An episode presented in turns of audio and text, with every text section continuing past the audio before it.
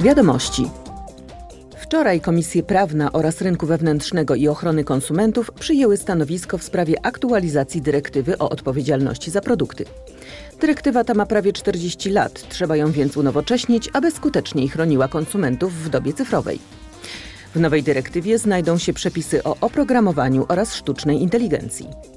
Europosłowie chcą, aby osoby poszkodowane z powodu wadliwego produktu mogły domagać się odszkodowania. Czwartek Komisja Przemysłu Parlamentu rozpatrzy trzy projekty sprawozdań. Pierwszy dotyczy energii geotermicznej i rozpowszechnienia jej jako odnawialnego źródła energii. W drugim projekcie sprawozdania jest mowa o rozwoju innowacji oraz konkurencyjności przemysłowej i technologicznej, co można osiągnąć przez stworzenie korzystnego środowiska działalności dla startupów.